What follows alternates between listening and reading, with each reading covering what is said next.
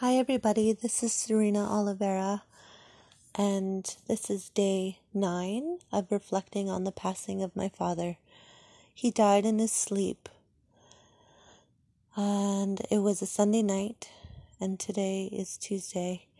And I just thought I would reflect on some things around our ancestors. And I talked to my lovely aunt today his sister, who grew up with him in India, and they had quite the story of being raised in British boarding schools. And I haven't really talked about my dad's experience much, but my sisters and I, and today we brought it up to our Auntie Pam, how similar it was in its arrangement and timeline to residential schools in Canada where he immigrated to.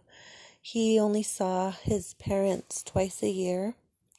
And this part of his story, not a lot of people know about, but he would come back to see his family, um, I believe, at Christmas time and again during the summer.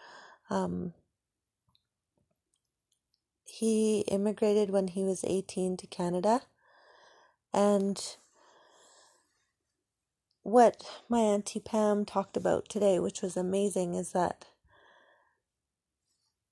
when you immigrate, it's like being uprooted like a plant. And it's an analogy that I could really, really like, just really connect with because I love working with plants and uh, gardening and studying their medicinal properties. Anyway, she said it's like being uprooted like a plant when you move and when you're relocated. And I know that their family moved a lot. And your identity, it can be quite wrapped up in where you are in the world and what you call home. And so when you're uprooted, the quality of sun, the rain, the earth, and the dirt that you're submerged in when you're a plant really determines your ability to thrive. And so it was quite challenging for my dad when he moved here when he was 18. And it was like that for them, that feeling of being uprooted and finding their own resources and trying to resource themselves. And so there was a lot of hardship. But it's amazing too when a plant's uprooted, it also takes time to root, find its roots and get enough light and to find what it needs to be able to continue to grow.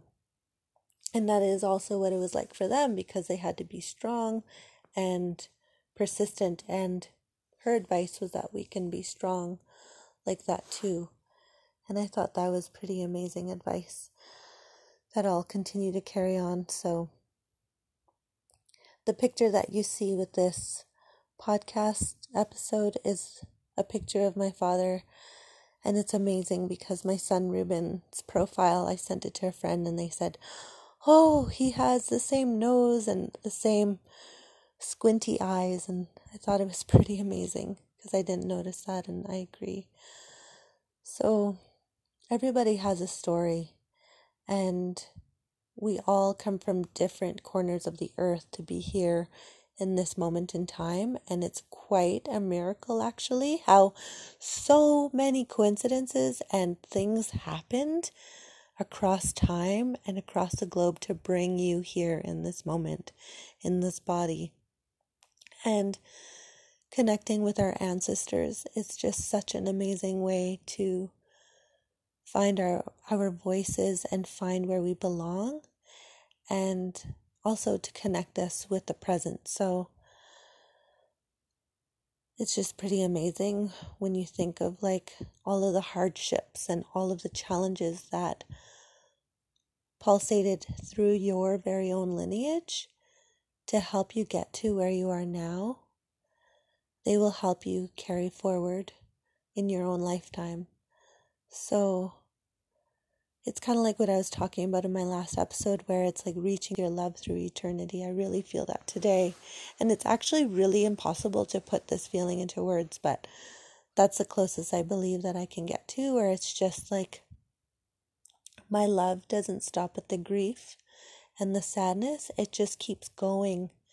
And it's maybe acceptance, maybe that part of my grief phase, but it's like if I can just reach beyond the sadness, I can just reach through to that embrace that my ancestors gave their baby child a couple thousand years ago, a few hundred years ago, a few decades ago, what I gave my son when he was born 12 years ago and my youngest son 7 years ago.